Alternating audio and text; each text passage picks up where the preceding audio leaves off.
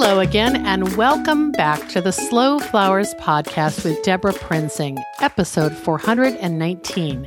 This is the weekly podcast about American flowers and the people who grow and design with them. It's all about making a conscious choice, and I invite you to join the conversation and the creative community as we discuss the vital topics of saving our domestic flower farms and supporting a floral industry that relies on a safe, seasonal, and local supply of flowers and foliage. This podcast is brought to you by slowflowers.com, the free nationwide online directory to florists, shops, and studios who design with American grown flowers, and to the farms that grow those blooms. It's the conscious choice for buying and sending flowers. And thank you to our lead sponsor, Florist Review Magazine. I'm delighted to serve as contributing editor for Slow Flowers Journal, found in the pages of Florist Review. It's the leading trade magazine in the floral industry and the only independent periodical for the retail, wholesale, and supplier market. Take advantage of the special subscription offer for members of the Slow Flowers community at deborahprinzing.com, where you can also find the show notes for today's episode 419. Our first sponsor thanks today goes to Seattle Wholesale Growers Market, a farmer owned cooperative committed to providing the very best the Pacific Northwest has to offer in cut flowers, foliage, and plants. The Growers Market's mission is to foster a vibrant marketplace that sustains local flower farms and provides top quality products and services to the local floral industry. Visit them at seattlewholesalegrowersmarket.com. Our theme for 2019, 50 States of Slow Flowers, continues today with Teresa Brown of Rooster Ridge Farms in Bryan, Ohio. Listen for my conversation with Teresa in the second portion of this episode. But first, I would like to introduce you to Mary Schaefbauer of Brainerd, Minnesota, a compelling young floral entrepreneur who is using her passion for slow flowers to build an impressive name for herself. As you'll hear in today's episode, I first met Mary when she attended a July 2018 meetup hosted by Twin Cities Flower Exchange in St. Paul, Minnesota. Mary's story struck me as one I wish I had lived since her early teenage years. She's been driven to become a floral designer. And because she couldn't afford to buy flowers with which to design, well, Mary started growing flowers on her family's property, flowers that soon became more than just art supplies for a self taught designer. Soon, a business emerged, one that serves her local community of Minnesota's Lakes District, a vibrant destination wedding and tourism region. Sonnenblume Flower Farm and Design is a full service floral design studio and flower farm located in Brainerd. The flower farm is nestled in the old hayfield behind Mary's family home. The land is surrounded by forest and meadow and is the perfect place to grow more than 40 types of flowers and hundreds of cultivars that supply customers whose flower needs range from weddings and events to everyday floral designs to farmers market purchases and more. Mary Schaefbauer is committed to customer satisfaction to delight, and to education.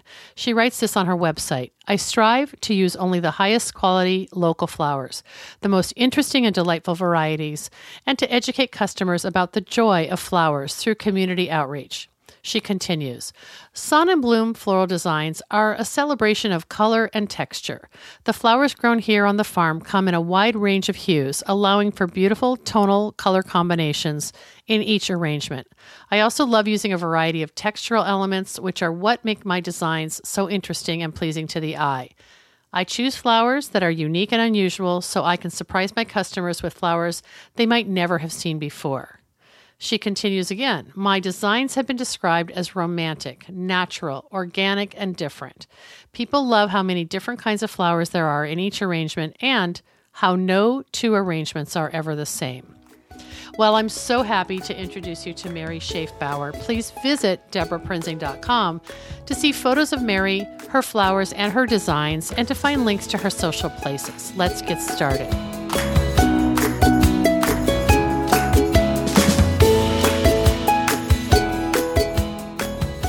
Welcome back to the Slow Flowers podcast with Deborah Prinzing, and I'm so excited today to introduce Mary Schaefbauer of Sonnenblume Flower Farm and Design. Hi, Mary. Hi, Deborah. Thanks for jumping on the line with me. We're doing this over Skype, unfortunately, but It's pretty good. Yeah. Uh, we actually did meet in person last year and this year, so I want to say how thrilled I am that you agreed to be on the podcast. We met last summer when I was in Minnesota. Uh, Christine Hoffman of Twin Cities Flower Exchange hosted a little meet and greet at uh, her place at um, the Good Acre and in the summer, and a lot of people came. And you showed up, and it's is you're always the youngest person in the room, right? yeah, seems to be. and uh, you just introduced yourself to me and said you were really excited about uh, starting a profession as a flower farmer and floral designer. And we stayed in touch, and you joined Slow Flowers. So I think you do get the prize for being the youngest Slow Flowers member, which is encouraging to me. And yeah, and also you um you, you came to the Slow Flowers Summit and you were ter- terrific help, and you volunteered to work with um, other volunteers and also the team uh, to just make sure the day went smoothly. And you were just you're just sharp. You're like thinking anticipate the next need before anybody need, uh, articulates it. So I know that Karen Thornton our event manager was particularly uh, jazzed to have your presence there. So, all of those thanks and all the love to you, Mary. Um, but let's talk about you and your business because I want people to get to know you. Can you? Yeah. yeah. So, Sonnenblume Flower Farm is in a town called Brainerd, Minnesota. Where is that in Minnesota? Yeah. So, Brainerd is about two and a half hours, two hours depending on traffic, uh, north of the Twin Cities area. Um, there's a lot of it's it's a big resort town. There's a lot of lakes here. It's mm. kind of known as the lakes area. So we have a lot of tourism in the summer, and yeah, it's a really fun place to live. wow, and also a fun place to design. You know, it's grow and design. I'm sure. Yeah, yeah. Um, when what is Sonnenblume Flower Farm in terms of its scope? Give us a snapshot of your business. So um, I'm a farmer florist, a grower, and designer. I design primarily with my own flowers that I grow. Um, it's just annuals at this point, um, but lots of them. and so I do full service design, I do retail. Um, I don't have a physical shop, but people are able to order from me online for delivery, which is kind of a, cool and convenient way to do it. Um, I also do uh, subscription arrangements, deliveries to different homes and businesses in the area, and that's kind of my retail side.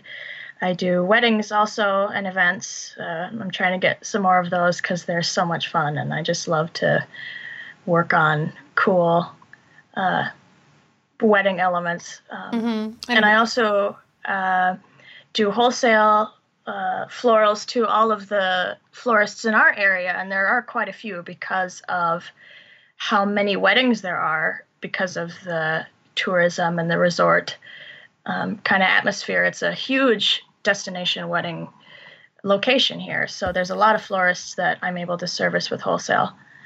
Well, it's interesting following you on uh, social media, um, especially on Instagram. I see the kinds of things that you're working on and the fact that you're willing to take those sort of everyday orders all the way up to the, the special occasion orders um, and what do you serve as your own delivery person or do you put family members into uh, service to help you with that so far i'm the only i'm the only one doing deliveries for the most part mm. um, i'm still living at home so i'm hoping i can get my younger sister to start doing it next year for me because That's great. Yeah. yeah. Well, I saw you just did a beautiful arrangement for like a symphony concert that um, must have been in your community. And um, was that right? Or?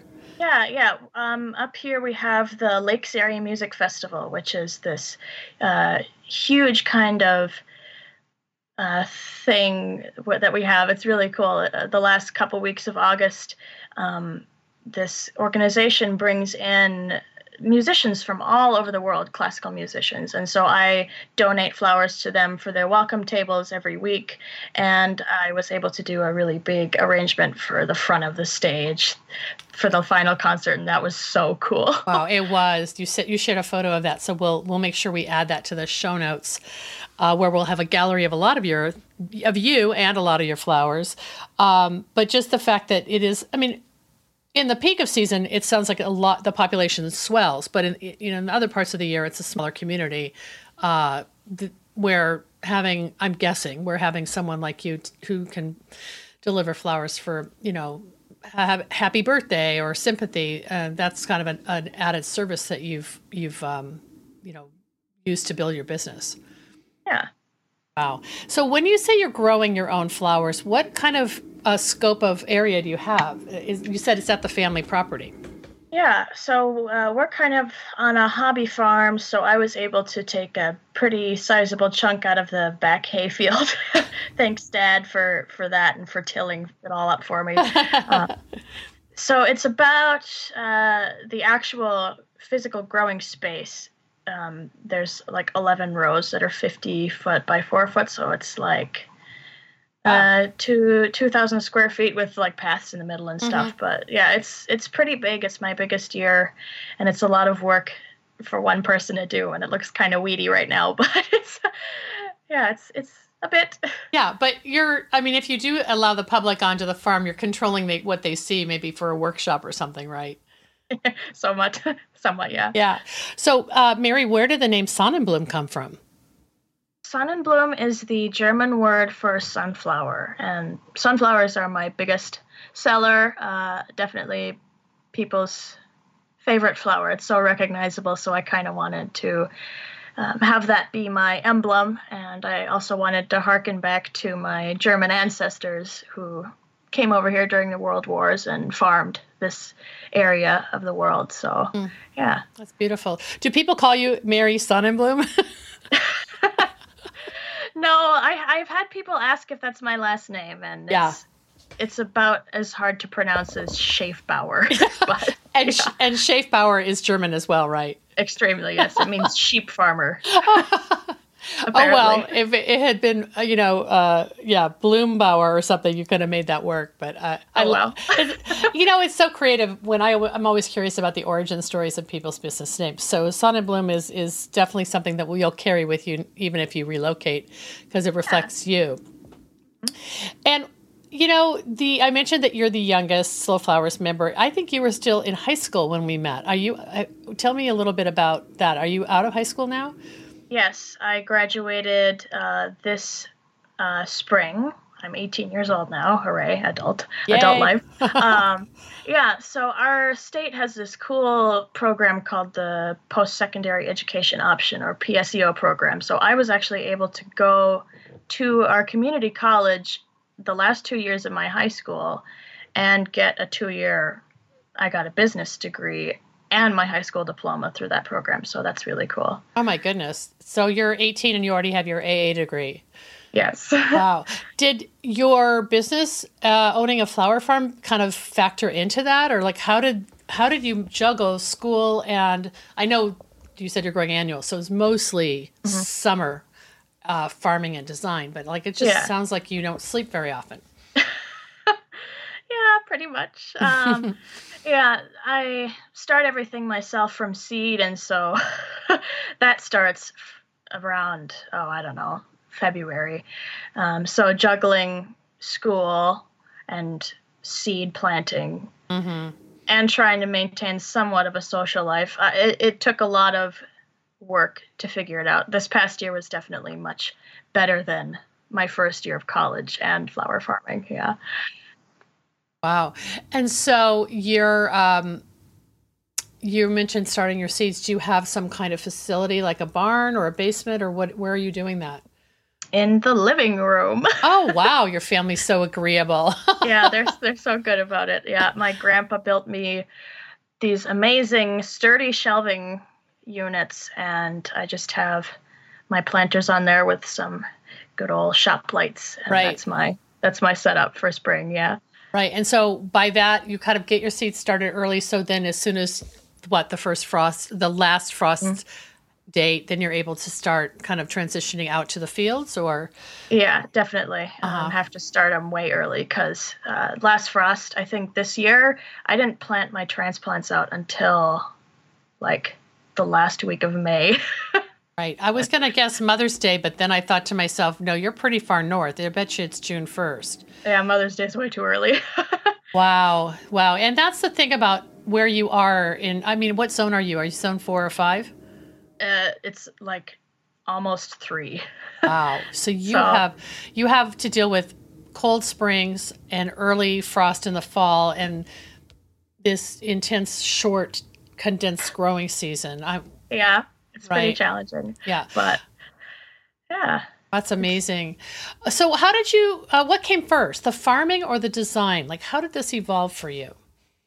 It's yeah, it's interesting. I started when I was like 14 mm-hmm. actually you're such just, a you're a veteran i love it thanks yeah i um i don't know i'd always been interested in farming and like the first thing as soon as i found out what a job was when i was like five i wanted to be a florist so it just kind of worked out i found uh Erin with Floret, of course. Um, I found her blog and website, and I'm like, wow, there are people that are not only farming, but they're also doing the design. So I just kind of pulled, uh, we put two rows in the backfield, the first two, and I just kind of messed around for the first year and I uh, started learning how to design. Like basically, what happened was I wanted to design with flowers, but I had no money uh-huh. to, you know, to buy any. So I just uh, grew them myself. Wow. Yeah. You spent a few bucks here and there on seed packets and hmm grew bouquets worth of flowers at a relatively affordable cost then. But yeah, and it grew from there. wow. What was the first flower you grew when you were 14? Uh, a lot of zinnias. Mm-hmm. They're my old standby. I I definitely did sunflowers too. sure, I mean I would imagine, yeah. yeah. And the, do you have foliage that you can forage uh, from your property, or were you having to grow like herbs and you know grains for your foliage? Uh, yeah, there's a lot. Um, I'm like right in the middle of the woods, so I do forage a lot of uh, woody greenery from out in the woods, and like the hayfield, I get a lot of material from there too. And I do grow some herbs, a lot of uh, basil mostly, mm-hmm. and things to supplement it. But wow. yeah, lots of for, especially the first few years, I was only foraging. I didn't plant any greenery. well, telling me that you've discovered Floret online makes me realize that you are a child of the internet and you probably learned a lot from YouTube and mini blogs or online resources. Is that, I mean, did yeah. you did you actually do you feel like you're self-taught in in your design skills? In my design skills, uh, yeah, pretty much self-taught. I've taken a few classes. Uh, Rachel Bredemus up with uh, Sweet Alouette mm. Flower Farm. She's up in Walker, which is a couple hours north of here, and she's studied with Ariella Chezar, and she's had a lot of experience. So I've taken a few uh, one-on-one design classes with her, but other than that, I am pretty much self-taught. Between that and I actually had. Um, a year season working with one of the bigger wedding florists in our area. Uh, the first couple years I was farming, so I learned a lot from that experience too. Yeah, especially like I'm assuming like mechanics and techniques that are kind of classic in the industry. Yeah, yeah, definitely learning about design, but also just event work and um, how the whole workflow and the scheduling for that and transportation and all of the kind of nitty gritty stuff. I was mostly, you know, washing buckets and sweeping, but you learn a lot. You learn a lot from doing that. Yeah. Right. Exactly. You learn about the elbow grease it required, and right. Um, and obviously, you're not afraid of physical labor. If your first dream job was, you know, to be a farmer and a florist. yeah. Um, so that's that's interesting because you um, kind of had to develop your own curriculum and, and your own education was finding people that you could work for or learn from mm-hmm. um, to then evolve into your own excuse me your own aesthetic and i'm curious how you would describe your aesthetic um, as an you know as an independent designer yeah i i just really i'm just obsessed with color first of all mm. i like going through the seed catalogs in the spring it's it's the best part and then seeing it all blooming and figuring out okay which colors go well together how can i put these together in a unique way um, so color definitely colorful is a word i would use to describe my style um, and definitely really full. I like to cram a lot of stuff. I like to cram a lot of stuff in. Um, this year I've been learning to pull back a little bit and let stuff breathe, which has been good. but uh, full, colorful, uh, wild, organic for sure, especially with all of those foraged elements. Right. Yeah. Right. And and uh, it's wonderful too because it sounds like you let the palette of the day or the whatever's blooming at its peak kind of inform what you're creating, especially when people are ordering just like a single arrangement from you. Do, mm-hmm. Are people trying to specify, or do they trust you and say, "Mary, we, you know, give us your best and they leave you that freedom. Yeah for the most part i'm just able to kind of do whatever i want. Um, i've never made two arrangements the same. Like even when i do subscription multiple deliveries in a day each one is has a different color palette even just because it's fun mm-hmm. you know? Um, uh, working weddings and some events, and I've had a couple custom orders that are a little more specific, and that's been really good for me to kind of learn how to hone it in and work with a color palette that someone wants. But uh, sure, I like to mess around a lot too. Well, I've been really impressed with your ability, and I don't think it's just you. I think it's a group of you. You're getting a lot of press. I think you've sent me links to say four articles in the last year that yeah. that have either featured um, the Brainerd area or you as a you know sort of farmer florist. And can you just talk a little bit about how that's happened and and what what is what is it what is the story? What is what is connecting the media to uh, you and and others? Yeah, it's been kind of surreal actually. Um, for the first few years I was doing it, I didn't have a lot of brand awareness at all. Uh, but there's a local publication through the newspaper. It's like a quarterly magazine. It's called Her Voice. It's about, uh, it's by women for women about women sort of thing. And mm-hmm. my aunt is a journalist. So my aunt wrote in with my story of how I was doing this flower farm and all of that. We sent all the pictures, and then uh, that came out in the spring. They slapped me on the cover of it, which was. I remember that. You're like, yeah, wow. about that. They didn't tell me they were putting me on the cover until it came out, but I think that was definitely a catalyst um, for a lot more PR that the just slow flowers, local flowers in general, have been getting around this area. So more recently, um, our local paper had a it's the Progress edition on Labor Day. They have they feature different businesses and stories, and they talked about all of the farmer, you know, the flower farmers and flower, you know, people who are into local flowers right. in mm-hmm. the area. And there have been quite a few the past uh, few years. I was the first, just saying. Yeah, but you can own that. yeah, um, but there have been a quite a few, and I think there's um, just within our local area, there's at least three or four flower farms now that are doing different things and so yeah that has been getting a bit of press. I think people think it's really interesting and unique. Uh, not a lot of people up here have even heard about the idea of having a flower farm. Right. Like what what even?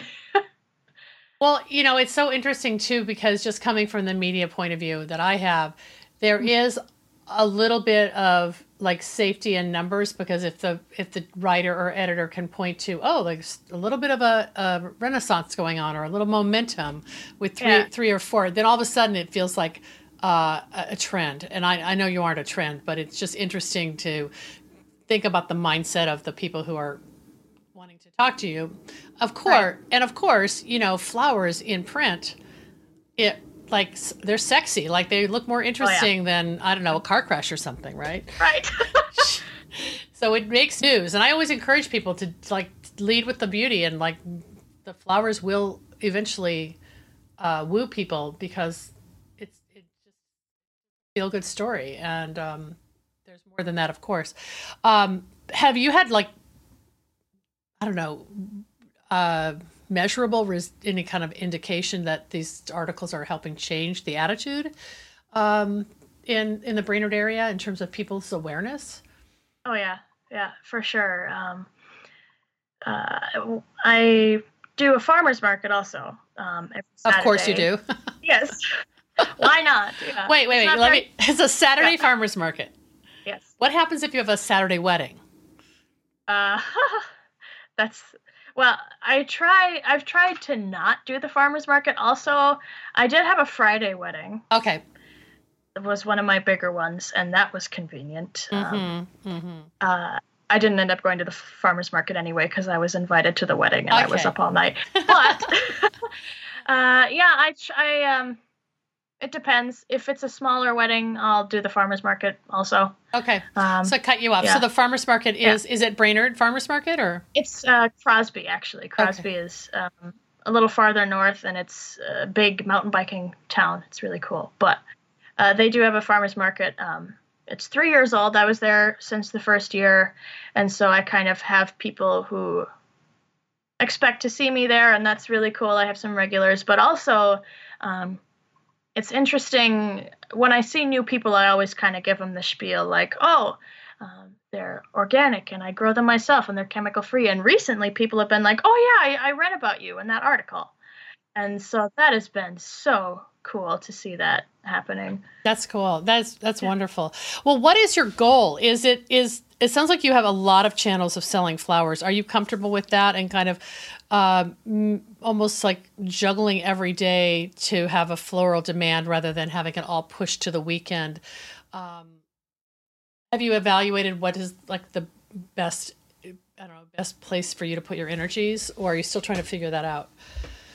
Well, I know there's definitely some things that are more profitable than others. Um, the wholesale has been interesting. I'm actually working with another grower in our area, um, Abra Holly, with Holly Hill Gardens up in Emily, which Yeah. is an hour north of here. We actually uh, this year started pooling our flowers together. We load all of our buckets into my family soccer mom minivan and we drive around like a hundred mile circuit to all the florists and we've been going together um, and just keeping track of whose product sells and so that has been really Wow. really good and that's kind of one of my more profitable things and we're kind of able to share uh, the workload for that so that's been really cool So, uh, and uh, uh, Abra is it Abra or Abra? Abra. abra Yeah, she's she's a Slow Flowers member too. So I I didn't really know you guys were doing this. So you you just pick one day a week, or uh, um, just is you have a set set route? How does that play out? Yeah, so we send um, an availability list out on Monday for the following week, and then we do the circuit to all the retail florists on Tuesday. Um, and if we have any wedding orders, then we'll do that on Thursdays. But yeah, so Oh. we do have a set circuit. We even if people don't order, we stop by. I will say, just having the flowers there is definitely a good way to get people to buy them. Right, right, right. so Be- even if they're like, ah, I don't need anything, we're like, come, come look anyway. so you t- you park in front of the shop and say, "Come on," and just peek peek in the back, and Yeah. and then Yep. the flowers are like, "Buy me, take me Yes. home." Yeah, I Exactly. I think that's smart, and so that's you. That's worth your time though, uh, because it's earlier in the week, and so you're in a way it sort of sets you up for the week because you've already probably set aside things or not harvested yet things that you know you'll need for the farmers market or for yeah, for weddings or you know special occasions and then you've just right. got this con- churn of moving flowers earlier in the week which is really Yeah, Right. it's super nice. I try and keep my retail, uh, my regular retail deliveries toward the beginning of the week. Um, but yeah, you, usually I can pick the whole field over for the Tuesday deliveries, and then everything's come back by the weekend. So that's a really good setup. wow and do you guys grow different things is that kind of also added a more diversity in your offerings so that you, it feels more uh, more enticing to the retail customers i Yeah, guess um, wholesale customers who are retailers sorry yeah Right. Yeah. Yeah. Wholesale customers. Uh, yeah. It's we have some overlap, which is good because um, there's more volume that way. If we have a higher volume order and we both have the same thing for that, we Mhm. pool our stuff together. Or if like my Cosmos is looking sad and Abra's is looking really good, we'll just pack hers. Um, but it. there, we do have some different products that kind of like she does a lot more greenery than I do and different stuff. So it's Yeah. usually pretty full and full van with a lot of variety. And so that's really cool. It's almost like an informal wholesale operation. You're not you're not treating it as a separate business. You've just figured out how to kind of track what's being sold and and share your expenses. Yeah, yeah, that's we were thinking, oh, well maybe sh- should we have it be a whole separate entity, but it's like that's way too much work. So we just keep track um, of who sells what and we each get our share of that. Uh, we work on the marketing and stuff together, and we have one email for both of us, but that's the only thing. Mm-hmm. Are you calling yeah. it? Are you calling it something different? Yeah, we call it the Lakes Area Flower Collective.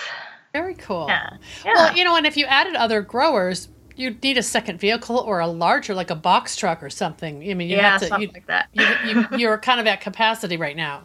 Yeah, pretty much. Well, we've been chatting recently about your um, professional development goals. I don't know if that's a way to say it or not, but I wanted to, I wanted you to tell kind of what your your dream is for what's next to the listeners, and um, and I thought the podcast would be the best way to introduce you to the larger Slow Flowers community. Yeah, and I'm so grateful for that opportunity. Thank you. Um, yeah, so this year I'm kind of planning on setting out and doing some freelancing. Um, I'm pretty much open for every single weekend from through November, uh, November through Aprilish, and then I have to kind of focus back in on doing my own farm because I am doing this again next year. Uh, so, um, yeah, I'm looking to pick up weekends pretty much anywhere in the country. I've never really had an opportunity to travel very much, so I'm kind of seeing this as a cool way to gain experience for one thing, um, in design and to travel around and meet new people. And yeah, so I'm looking to pick up some freelance gigs. so are you okay? So that let's let's let's drill down on that. So after yeah. like November is sort of your your flowers are done. Mm-hmm. You're kind you, you're not as tied to the to the the farm, so to speak. Right. Yeah. Um, do you envision that you'll just maybe fly to, destinations where the weddings are large enough that there's a budget to pay for you to come and freelance yeah. um, in in other markets, or do you? I guess I also was picturing, oh, maybe you could go work for somebody for, you know, a, at a more winter resort destination, and you could work for a couple months or a chunk of time, or do you have a kind of a dream job that you're picturing? Yeah, well, um, originally I was kind of hoping that I could like just go somewhere and get a full time florist job for like six months and then come back. Uh, since then, I've kind of shifted gears. I've decided I'm going to try and do more with my business here. So uh, that means um, through November and Christmas time, I'm going to be doing wreaths mm-hmm. and wreath making workshops, which are really popular. And we have a lot of pine greenery up here in the north. So I'm able to do wreath sure. holiday sort of stuff. Yeah. So I guess, uh, and and then I don't know if someone wanted to have me on from like January through, well, January and February. That'd be pretty awesome. Yeah. But come. March, I got to start planting seeds again. and Mary, you're also kind of um, looking for something warm and sunny. I take it. Yes, my seasonal depression starts to come in right after Christmas. So if you're in a warm and sunny area, I've seen the ocean a grand total of one time in my life, so that's also a bonus. Oh my but goodness! Not a requirement. Oh my goodness. Oh well, that I'm going to keep my ears open for you, and I um I know that you've got um an online portfolio and uh, your contact information, which we'll share all of that in the show notes. So, uh, anyone listening, uh, I fully endorse you hiring Mary. she is. Uh, tireless in her productivity and positive attitude uh, is a bonus and um, I I think it would be it's a, it's it's fun. I love it. I, I was going to call you an itinerant florist, but uh, or that's probably sounds better than vagabond florist. But uh, you know, maybe we'll see what happens. I mean, maybe you'll have to start a blog uh, about your uh, your travels. Yeah, I am. I'm working on. I, I'm a huge marketing nerd, so I'm trying to find. Not right now because I'm still kind of buried in flowers, but I'm looking to expand my online presence. So yeah, blogging blogging, YouTube videos, and all of that stuff. I'm I'm really feeling experimental. I've got a year off of school at least, so I'm like, ooh, what can I do now? oh, I see. So you think you might end up transferring to uh, like a four year college at some point and finishing up? Yeah, I don't exactly No, I'm also looking at online school. It'll all depend on um, what kind of where life takes me and Yeah. what I'm able to, what kind of opportunities come up and what work I'm able to get. Uh, yeah, I'm just kind of, I've got my ears open. I've toured colleges, you know, I've done all the good student sort of things, but if it's not in the cards as much, then I'm just going to explore my other opportunities. Yeah, and I figure I can totally understand that online, the appeal of an online uh, education Mm-hmm. because you're able to, well, you're self motivated for one thing. So you're not going to Yeah. just sign up for classes and never finish them. You'll, you'll like, Right. you'll, you've got to get your value there. But Mm-hmm. that would give you more flexibility, I guess. That's what I'm getting at. So, Definitely, yeah. So we'll see how that goes. so I know I met your mom briefly last summer. yeah. What does she think of all of this? Yeah, uh, yeah. Mom actually drove me down to the cities, to the to our meet and greet last year because I'd never driven to the cities before. yeah, thank her for that. I think she kind of just hung out in the car or went on an errand or something for a Yeah, while. she went and visited with uh, some relatives down there for however long it was that we were uh, Meeting, yeah. talking. But Yeah. yeah, yeah. So uh, my parents have been super, uh, super. Oh gosh, what's the word? Supportive. Yeah.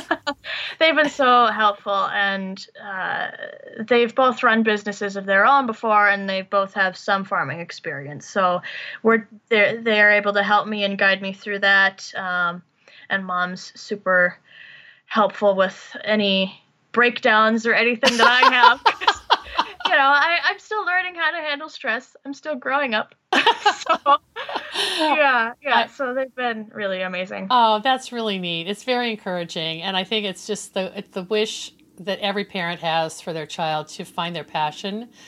Speaking from experience, I dream that for my boys, and um, they just must be so proud of you that you've you're focused and you've got your path. Um, you know, just this. Not that it's all going to be easy, but you you know which path you want to walk down, and so. Very Definitely. cool. Well, I'm so excited we can show some uh, photos of your projects. You sent me a whole link of gal- of images, so um, I'll I I'll I'll try not to overdo it, but I've got lot, lots of favorites. Um, your aesthetic is your aesthetic is very uh, vivid, and I'm sure there are times when you have a blush or white wedding request, but it must just kill you. I don't know. It's it's all fun. I and I always I did have a blush wedding and I stuck my little pink phlox and and my little elements in there. So And I'm sure they it's thought it was all good. beautiful. Yeah, that's cool. Very cool. Well, um, anything else I didn't ask, Mary, that you want to make sure we touch on before we wrap up? yeah, I don't know. It's I'm just so excited uh, for where the slow flowers movement is going. It's so amazing to start seeing it in my little corner of the world because it sometimes feels like we're a little behind, way up here up north, you know. Yeah. Um, oh, I just heard a little bit of a Minnesota accent there when you said, you Oh, know. yeah. yeah. Yeah, definitely when you're doing customer service, it kind of comes out, you know. So they know you're a local girl. My target market is um, generally older ladies with deep pockets, so it helps to kind of lay it on thick sometimes. yeah, yeah, you betcha. oh, I love it. Well, thank you so much for sharing more about your story. And I, I truly wish I was a florist who could hire you, but I'm just going to tell everybody to like check it out, get in touch with you. Mary, and um, I'd like to see you in you know the Sunbelt states. So you're getting a lot of uh, a lot of whatever that is from sun. It's Yes, vitamin D. please. Vitamin D is that? Vitamin D. I Yeah. think so. Yeah. yes, please. Thank Okay, you. great. And um, we'll we'll talk soon. Thank you so much for being on the podcast. Thank you for so much for having me. It's been amazing. Fun. Bye bye. Bye bye.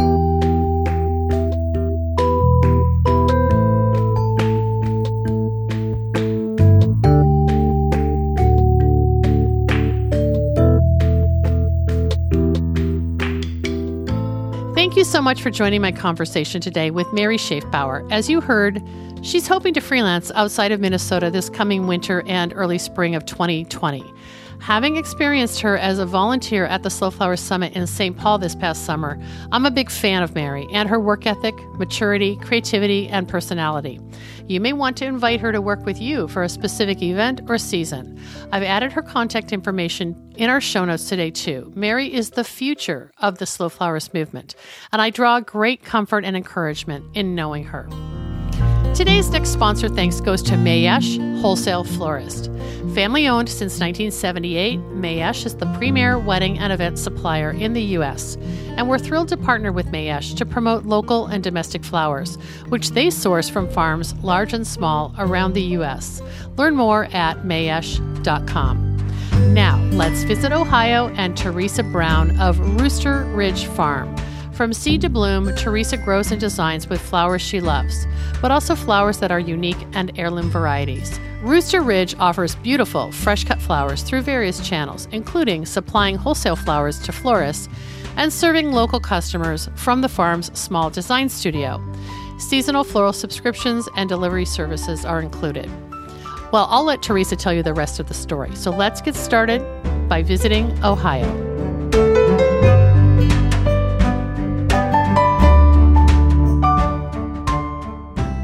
I'm so excited to be visiting the state of Ohio today as part of our 50 States of Slow Flower series. And today I'd love to introduce you to Teresa Brown of Rooster Ridge Farms in Bryan, Ohio. Hi, Teresa. Hi, Debra. Thanks for joining me. Well, thank you for the invitation. I appreciate it. Well, we've been talking about your um, famous rooster who inspired your logo at Rooster Ridge Farms. So, give us a little bit of a snapshot of of where Rooster Ridge Farms is, and you know what are your you know your main um, crops and your main uh, channels of business. Okay. Um, well, Rooster Ridge is in the northwest corner of Ohio, um, on the outskirts of Bryan. Uh, a lot of people don't know where that is, so it's an hour from Toledo, Ohio, and an hour from Fort Wayne, Indiana. I'm in the middle, so um, that's a pretty good good setting for me. So you're, you're actually and, you're actually closer to um, Indiana than many parts of Ohio. It sounds like. Yes. Okay. I am. Okay. We'll um, we'll picture you on the map. I, okay. Yeah, and so um, I live on a state route, and um, the bought the farm in 2015, and it's just been the gas pedal down to the floor ever since. uh, when you said you bought the farm, um, had you? How did you shop for a farm? I mean, that's really fascinating to think about. Uh, how how one finds a place well, to buy. Yeah, well, I'm coming back to my stomping grounds. Um, I'm originally from Pioneer, Ohio, but my parents uh, kind of motivated me to come back to this area. I lived in Fort Wayne, Indiana, and I teach in Fort Wayne, Indiana as an art teacher. But um, my parents are getting older, and so I felt like I needed to get closer to them, and that's what made me gravitate back. And shopping for the farm um, just was trying to get in, getting closer to my parents. So now I'm like five five five miles away from them. Wow. So you said and, you're you're on a state route. Is this like a completely agricultural focused community that you're in? Oh yeah, yeah. There's all farmland around me. I've got one neighbor, and um, he's at a distance away mm-hmm. from me. You know, mm-hmm. so yeah, you go down the road and you see a lot of uh, soybeans and not much corn this year, but mm. we we did get the soybeans in and that, and it's it's wonderful. I mean, it's a whole different uh, scenery than being in the city.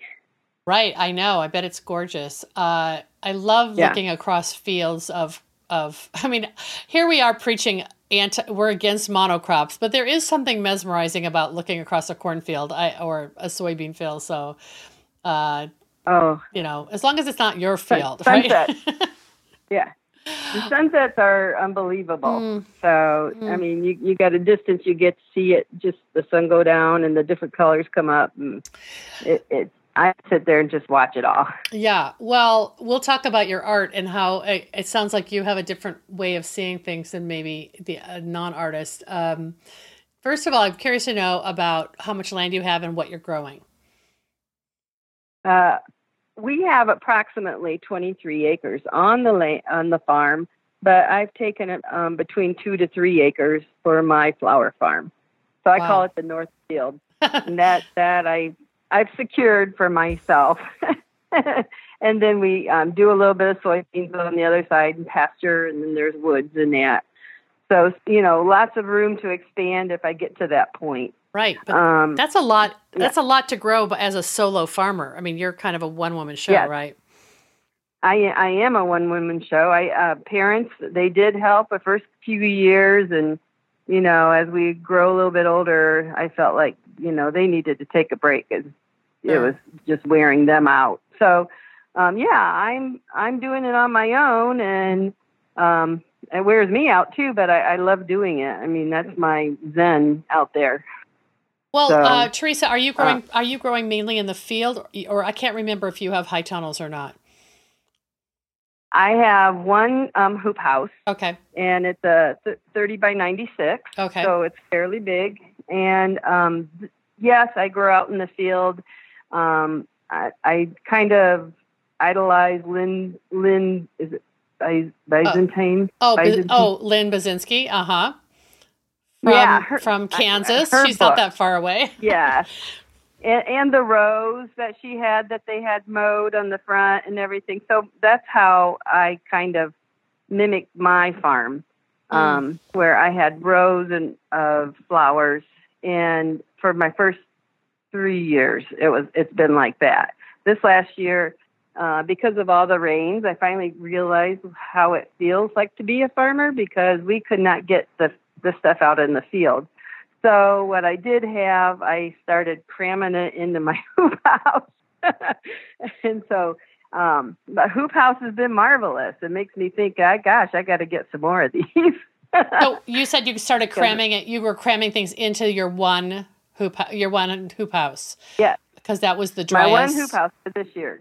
Wow. Yes, that was the only way I could control it. I mean, we everything that um, I was able to put some cosmos outside and um, some Oscar, and that's all I was able to get out there, wow. out, uh, out in the fields. It just was kept raining and raining and raining, and so it just got too late to where I knew that it wasn't going to be able to harvest even. And if it was, it was going to be, on, be beyond my time when I had to go back to my full time job. Yeah. So wow, it let, would it would have been a waste. That's crazy. Uh, I hope you know. And here, other parts of the country are in in drought conditions and want they want some of your rain. I I hope things even out. Yes. Uh, next season for everybody. Yeah. Well, you mentioned uh, your other job, and you mentioned uh, seeing sunsets. So, uh, tell everybody what your other uh, other gig is, and actually the gig the gig you've had mostly uh, most of your professional life. Yeah. Um, it's a, I'm an art teacher uh, at, at, Fort Wayne Community Schools for elementary, and I'm an artist. So um, that's kind of been my main supporter for the whole farm wow. right now. Mm-hmm. And um, I'm I'm at an older age. I'm, I started this at 55. So um, I guess my thoughts were at the time if I started this and uh, it could be uh, help me out when it and when I retire, sure. When, whenever that happens. Sure. But so, but you had to get um, you had to get a jump start on that so that by the time you retire, you've got a yeah. viable farm. It sounds like. Yes. Yeah. Mm. That and get my clientele going and get known for what I can do and who I can help in that. So that's what I've been focusing on for the past four years. Wow. So I'm and going on my fifth. What inspired you to do this, Teresa? Well, um, I always thought I was going to marry a farmer, so I had I had a love for for farming, anyways. But um, I always was on the outside of a small town, and it was very rural. My parents were agrarious. They, you know, would go ahead and have plant or you know gardens and Mm-hmm. Oh, Dad was immaculate about mowing, and I was always out in the middle of all of that. Mm. So I, I would go and help my neighbor lady. I think I mentioned it to you on a in a letter. Uh, I think she had a lot of impact on it because mm. she was just the sweetest, kindest lady, and I would go out there and help her with her flowers. And you know, she kind of reminded me of Martha Stewart in, mm. in a way, in her own way, um, with a Joan Cleaver twist. Isn't it interesting that Anyways. like that stayed with you all these years, all through art school and then working oh. in education and there was something that reminded you about feeling I don't know safe or happy or yeah. in nature that, well, that drew you back.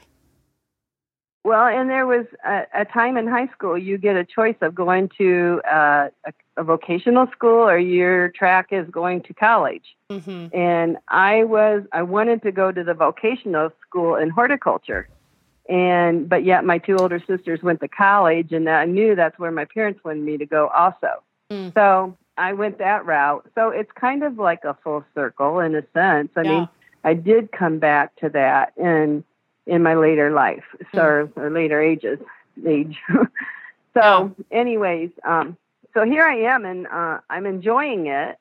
Um, I'm loving it, and it's I'm learning at the same time. I mean, this is not like I was raised on a farm, or none of my parents were right. flower farmers or anything right. like that. Right. But um, that's it's, amazing. It's been fun to learn it all. Well, yeah. you um, so when you found this land and you bought it, is that really what it um, kind of allowed you to start Rooster Ridge uh, Farms? Yeah, yeah. and is is the whole the whole place? brain. Go ahead. I'm sorry, I didn't mean to cut you off. No, that was in my brain all this time. You know, mm. all along that I would turn this into. Uh, I wanted flowers, mm-hmm. and I, I also was thinking of doing vegetables, which I did at the beginning and uh, so then it just kind of trickled at how much time you could spend on one or the other. Wow. and so I just stuck with the flowers and eliminated the vegetables. And you called your place Rooster Ridge. Uh, is it which came first, the roosters or the ridge, or like how did that all come together? Um, I thought it sounded cute mm-hmm. because down the road there's the grumpy goat. oh, you we mean the Grumpy Goat and Rooster Ridge? oh, on your same street. Yeah, oh, same street. That is hysterical. I love and, it. And so they sell antique stuff, and I thought, oh, well, this is kind of a cute idea, but you know, it's catchy. I thought it was catchy. You're out on the farm, but um, it really didn't really lend to um, being a flower farm you know, when people hear Rooster Ridge, they think I'm selling eggs or something. Right. So, right. Um, I've kind of stuck with it because they still say it's cute. And so you've, and you've, yeah, and your logo is your original artwork, which shows a rooster, and yes. and it's, and we'll have to share it on the show notes so people can see it. Well, okay. yeah. So your life now is you're teaching. Uh, weekly, and and you said that it's you, the school started a month ago. So it, here it is, peak farming season, and you're teaching Monday through Friday. You race home what an hour away, roughly. Yeah. Uh, after the yeah. school day, and then what? Do you farm until dusk? I mean, that's kind of exhausting to think about. Yeah. But yes, it is. I do, and I'm glad I'm able to do that right now. You mm-hmm. know, um, I'm sure it'll slow down eventually, but you know, I think while I'm still up and moving, I'm going to live as quickly and as much as I can. Wow. So that's, that's how I choose how to, how I choose to live. I mean, when you're with all these children, which is a giant school system, I have like 700 kids in our school. Wow. Um, there's a lot of chaos in that. So coming home and getting out in the field, or just even pulling weeds in the hoop, whatever it may be, um, I just get my downtime mm. and I get to zone in and I get to look mm-hmm. at the beautiful flowers and mm. uh, you know, yeah. kind of dream yeah. along along the way. Yeah, that's really cool. I love that. And then the summer, it, do you have the summer most of the summer off? So that kind of allows you to be more focused on. Yeah, yeah, absolutely. Yeah, and then I, you know, I'm able to. I go and I at the beginning I started going to several florist shops and selling wholesale and I've kind of zoned it down to one floral shop that we have a a certain amount. I take her every weekend or close to the weekend or week. Um, goes to the weekend when mm-hmm. I'm working, and mm-hmm. then in the week during I don't work. But um, so she's my main main wholesaler, and then I have a little shop. I've turned my three car garage into like my studio, and um, I have a roadside stand, and I have a floral subscription that I I deliver the flowers to. So, and then um, I started doing weddings and funerals and special occasions. I mean, it's kind of just happened naturally. Uh, sure. It's not anything I forced. I didn't even know I could do bouquets until, um, and probably they weren't the greatest. But when the first year I went to Bryan's um, farmer's market and had my little setup and I had all my little flowers. I didn't take them as bouquets. I was thinking that ch- people would pick the bo- flowers out and then make their own bouquet. Mm. But they picked the flowers and they want me to make the bouquet. Wow, that's And so cool. So, so yeah, so I did. I would be talking to them real fast and you know putting the flowers away and uh, in the in the vases and you know and they'd walk away all happy and everything. So that became quite a thing. I mean, that started making me think, hey, they're coming back. so That's wonderful. all right, they did.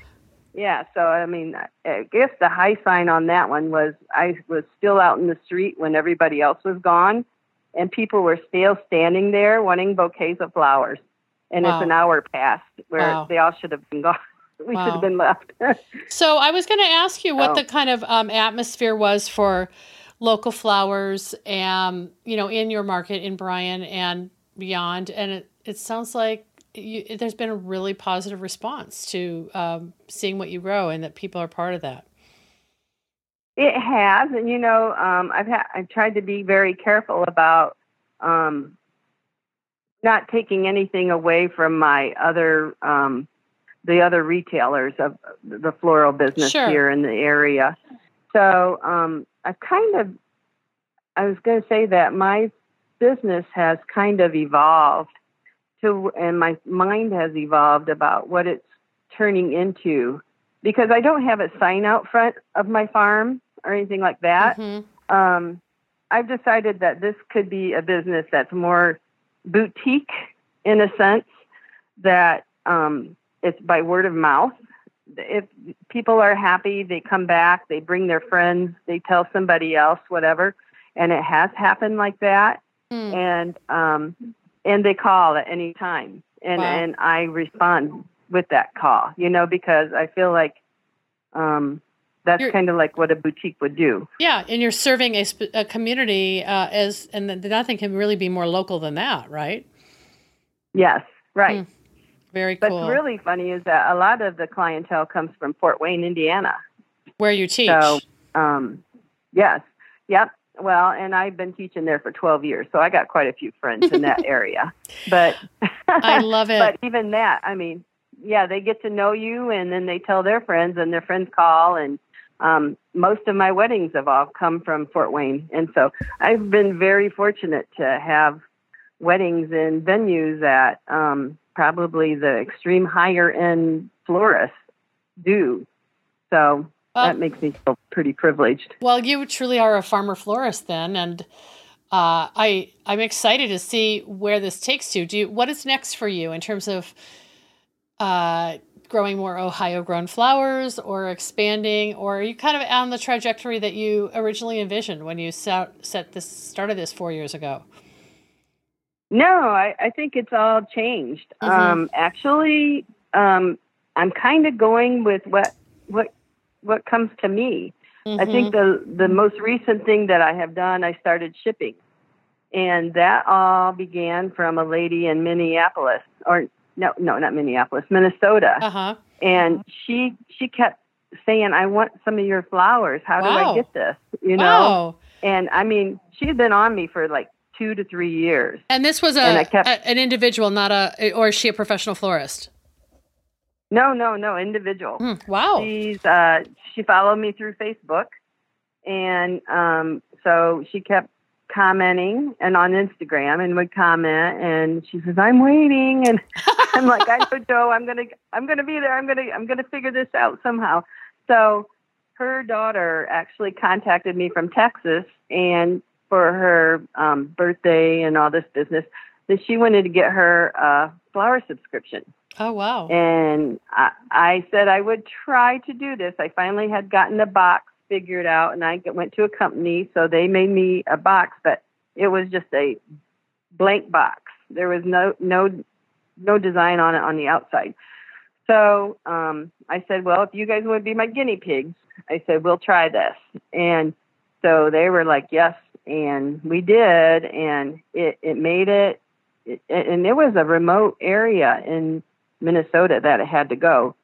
So, um, yeah, she was tickled pink, and I've now shipped to Texas and California and uh, they want me to ship to Paris, but I'm thinking, you know, there's some ro- pretty flowers out on this corner. They, maybe you could. Someone could just buy you a plane ticket to Paris, and you could hand carry them.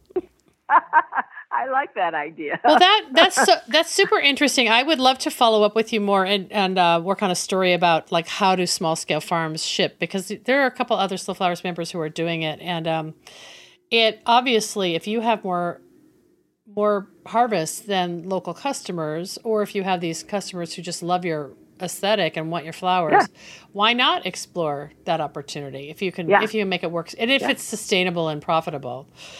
Um, right. Cool. Well, Teresa, it's been really fun talking to you. And while we were talking, I had to write myself a note and remember that I originally learned about you through my friend Louise Hartwig and her daughter Kylie Baumley. Oh, um, oh my, yeah. Through the Garden Writers Association. And um, I just thought I would acknowledge that we have those mutual friends. Uh, it's like a small world, though. Louise is amazing. She's she's a good friend of mine too, uh, and at her age, she's like a diehard, like yep. a ever ready bunny. She, yep. Yeah. And yep. she knows it all. So good it, person to have around as a friend. Yeah, that's really neat. Yeah. The, the, she's the first person who told me about you. So you've got some fans. Um, and it, it's just, I hope I get to come out and meet you guys someday uh, uh, in your own backyard. Oh, I hope so. Yeah. Yeah, that'd be fun. Well, thanks I'd for love that. yeah. You're welcome anytime. Oh, good. Well, thanks for sharing your story. And I know we didn't have enough time to cover everything, but is there anything that you want to add that I forgot to ask you before we sign off? No, uh, other than that, I have adored you, and I know everybody says something about, but I truly your your podcast and that have seen me through. Um, sometimes when I've had a question mark floating in my head, or I just need some downtime, or I'm listening, but it's it's your voice and how you handle people and the things I don't know what the people that you choose to interview that gives me more strength to say, okay, I'm back. I'm back in this game, and I'm going to mm. go at it full tilt. So mm. I really appreciate all that you do. Thank mm. you so much. Thanks for saying that. And now you're you're adding your voice to that uh, lineup of people who are encouraging others by sharing a little bit about what's happening in uh, Bryan, Ohio at Rooster Ridge Farm. So let's stay in touch and do that again, okay? I, I appreciate it. Thank you so much. Thanks, Teresa. All right. Have a good one. Bye bye. Bye bye.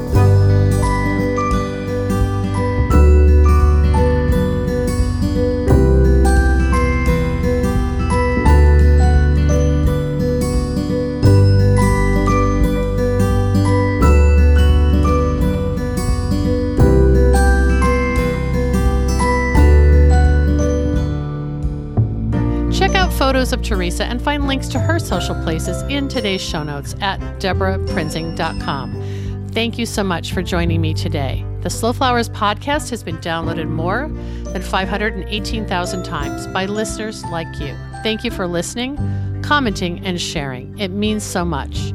As our movement gains more supporters and more passionate participants who believe in the importance of the American cut flower industry, the momentum is contagious. I know you feel it too. I value your support and invite you to show your thanks with a donation to support my ongoing advocacy, education, and outreach activities. You can find the donate button in the column to the right at debraprinzing.com. We're so grateful for two recent donations from listeners who shared their love and financial support. Thank you first to Elaine Vandiver of Old Homestead Alpacas, a Slow Flowers member and past podcast guest who wrote this when she sent in her contribution. I love the show, your work, your enthusiasm, and all the inspiration you put into this world and our industry. And I had a great August, so I wanted to share. Keep on keeping on. Thanks, Elaine. I love you. And thank you to aspiring Mississippi grower Mary Beth David, who sent this note in with her contribution. She said, Thank you for the hours of learning and entertainment with the Slow Flowers podcast. Thank you, Mary Beth. I can't wait to see what you do with all that you've learned. We're so grateful for our listener support. It is a blessing. Our final sponsor thanks today goes to Northwest Green Panels. Based in Madras, Oregon, Northwest Green Panels designs and constructs a wide array of wood framed greenhouses offering versatility, style, and durability. Their greenhouses are 100% Oregon made using twin wall polycarbonate manufactured in Wisconsin, making Northwest Green Panel structures a great value for your backyard. The 8x8 foot modern slant greenhouse has become the essential hub of my cutting garden. Check out photos of my greenhouse in today's show notes or visit nwgreenpanels.com to see more. I'm Debra Prinzing, host and producer of the Slow Flowers podcast. Next week, you're invited to join me in putting more American grown flowers on the table, one vase at a time. And if you like what you hear, please consider logging on to iTunes and posting a listener review. The content and opinions expressed here are either mine alone or those of my guests alone, independent of any podcast sponsor or other person, company, or organization. The Slow Flowers podcast is engineered and edited by Andrew Brenlin. Learn more about his work at soundbodymovement.com.